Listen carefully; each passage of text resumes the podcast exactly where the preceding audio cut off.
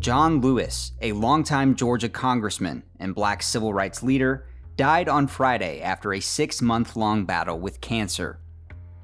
Lewis, the son of sharecroppers, was born in 1940 during an era of Jim Crow laws. He grew up to be a freedom rider, a speaker at the 1963 March on Washington, and a recipient of the Presidential Medal of Freedom. He was elected to the U.S. House of Representatives in 1986 and served 17 terms in Congress. On September 21, 2015, Lewis gave a lecture at the Indiana University Auditorium titled The Power of Words. He talked about how much society has progressed since the civil rights movement, but he also talked about the work that's left to be done. Community Access Television Services taped John Lewis's appearance at the IU Auditorium. In today's feature report, we revisit that discussion.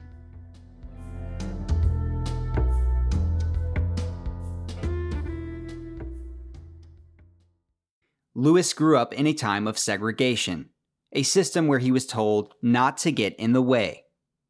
He remembered hearing about the story of Rosa Parks and hearing the words and leadership of Martin Luther King Jr.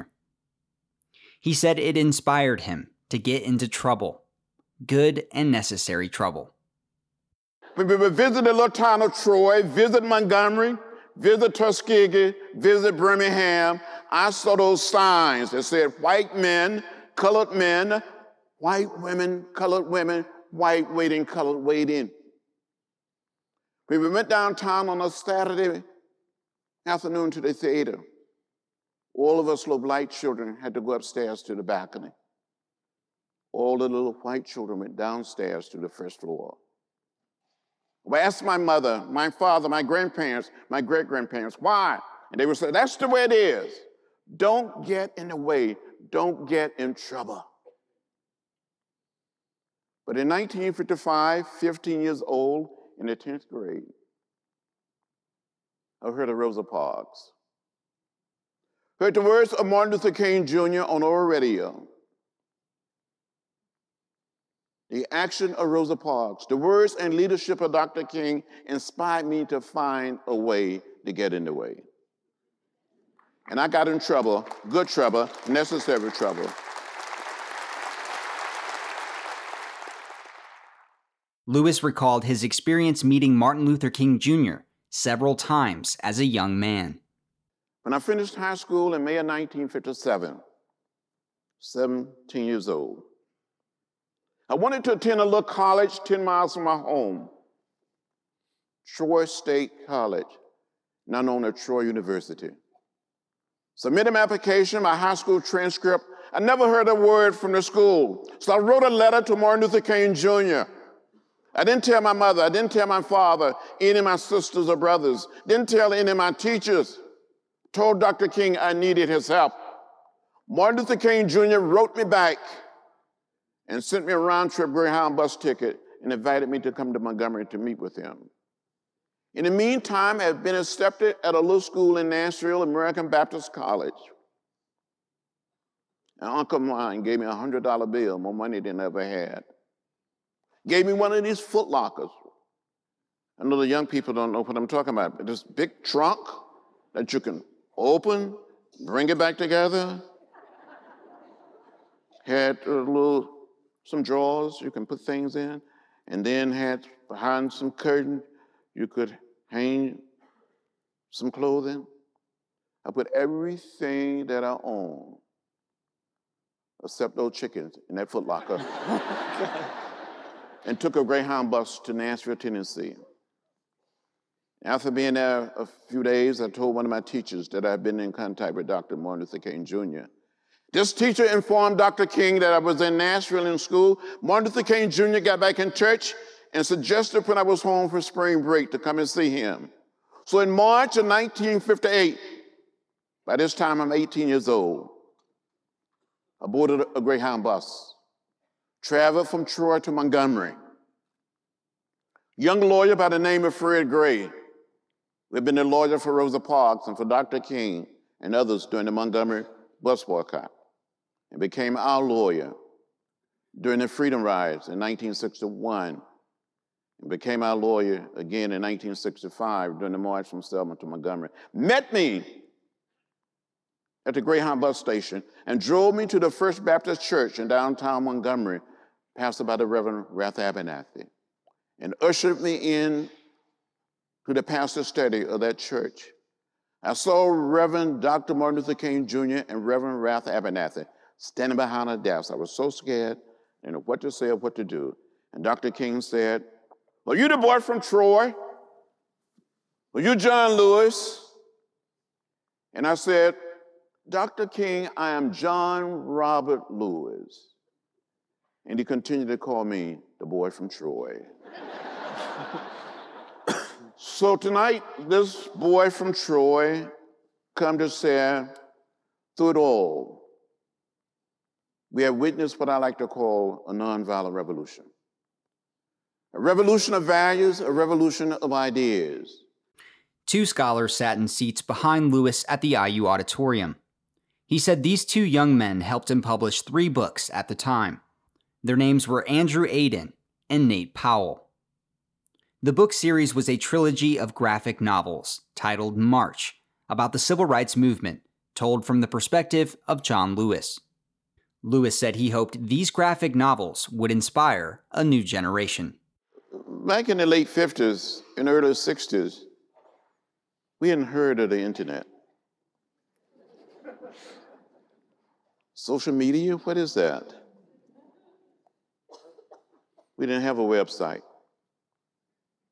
But we used the philosophy and the discipline of nonviolence to change America with many young people, that was young people from this state and from all across our country, blacks and whites, Latino and Asian American,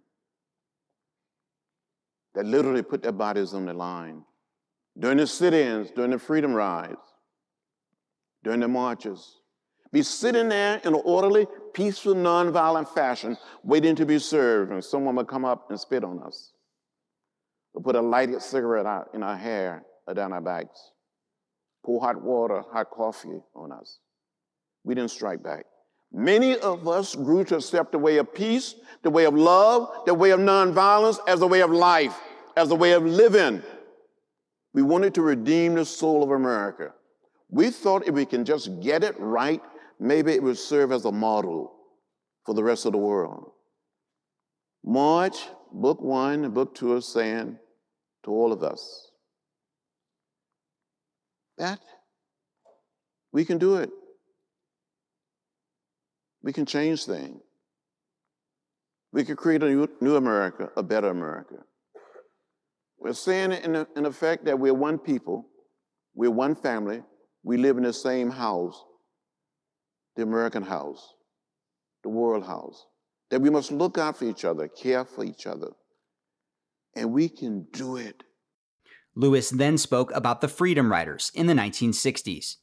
Freedom Riders were groups of young civil rights activists who took bus trips through the American South to protest segregated bus terminals. I'm going to speak just one moment about the Freedom Rides. Those of you that was not even born in 1961, the same year that President Obama was born. Just think in 1961, I was 21 years old, had all of my hair and a few pounds lighter. My first trip to Washington, D.C. In 1961, black people and white people could be seated together on a Greyhound bus, or a Trailway bus, leaving the nation's capital to travel through Virginia, through North Carolina, South Carolina, Georgia, Alabama, Mississippi on our way to New Orleans. We were testing a decision of the United States Supreme Court. Along the way, we were beaten and jailed and arrested. And I remember on May 9, 1961, a group of us left Washington, arrived in a little town called Rock Hill, South Carolina, about 35 miles from Charlotte, North Carolina. My seatmate, a young white gentleman, the two of us tried to enter a so called white waiting room. We were jumped and attacked by members of the Klan and left lying in a pool of blood. Many years later, one of the guys who beat us came to my office in Washington in February 09 in his 70s, his son in his 40s, who came with him. He said, Mr. Lewis, I'm one of the people that beat you and your friend. I want to apologize. Will you forgive me? His son started crying. He started crying. I said, I accept your apology. I forgive you. They hugged me. I hugged them back and I started crying. The signs that I saw growing up and the signs that I saw in the 60s, they're gone and they will not return. The only place that we will see those signs, the only place that our children will see those signs today will be in a book, in a museum, on a video. And for people who said nothing have changed in America, I feel like saying, Come and walk in my shoes, and I'll show you change. He reflected on voter suppression in the 1940s, where people were forced to pass a literacy test to register to vote. He said times have changed and that we are a better society today. However, he said there is still work to be done. Just think a few short years ago, during the 40s and the 50s, during the 60s, in a place like Selma and other towns and communities between Selma and Montgomery, people had to pass a so called literacy test to register to vote. People stood in unmovable lines. On one occasion, a man was asked to count the number of bubbles in a bar of soap. On another occasion, a man was asked to count the number of jelly beans in a jar. There were African American lawyers, doctors, college professors, high school principals, housewives, farmers were told they could not pass their so called literacy test. In a place like Selma, the only time you could attempt to register was the first and third Mondays of each month. There was one county between Selma and Montgomery, Lowndes County, more than 80% African American. There was not a single registered African American voter in the county. The state of Mississippi had a black voting age population of more than 450,000.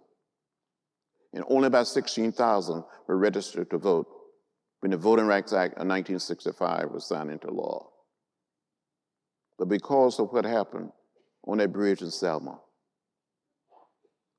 The Congress responded, the President of the United States responded, passed that act, signed into law on August 6th. We live in a different America, a better America, but we're not there yet. It is our hope that March book one, book two, and book three, and there may be a book four, would inspire all of us to realize that we must move together or not at all. It was the late A. Philip Randolph who was said over and over again. He was dean of black leadership during the 60s. He championed the March on Washington in 1963. He was said from time to time, maybe our foremothers and our forefathers all came to this great land in different ships. We're all in the same boat now. That's still true today. We must look out for each other and care for each other and continue to march forward to redeem the soul of America and create the beloved community. Thank you for being here. Thank you.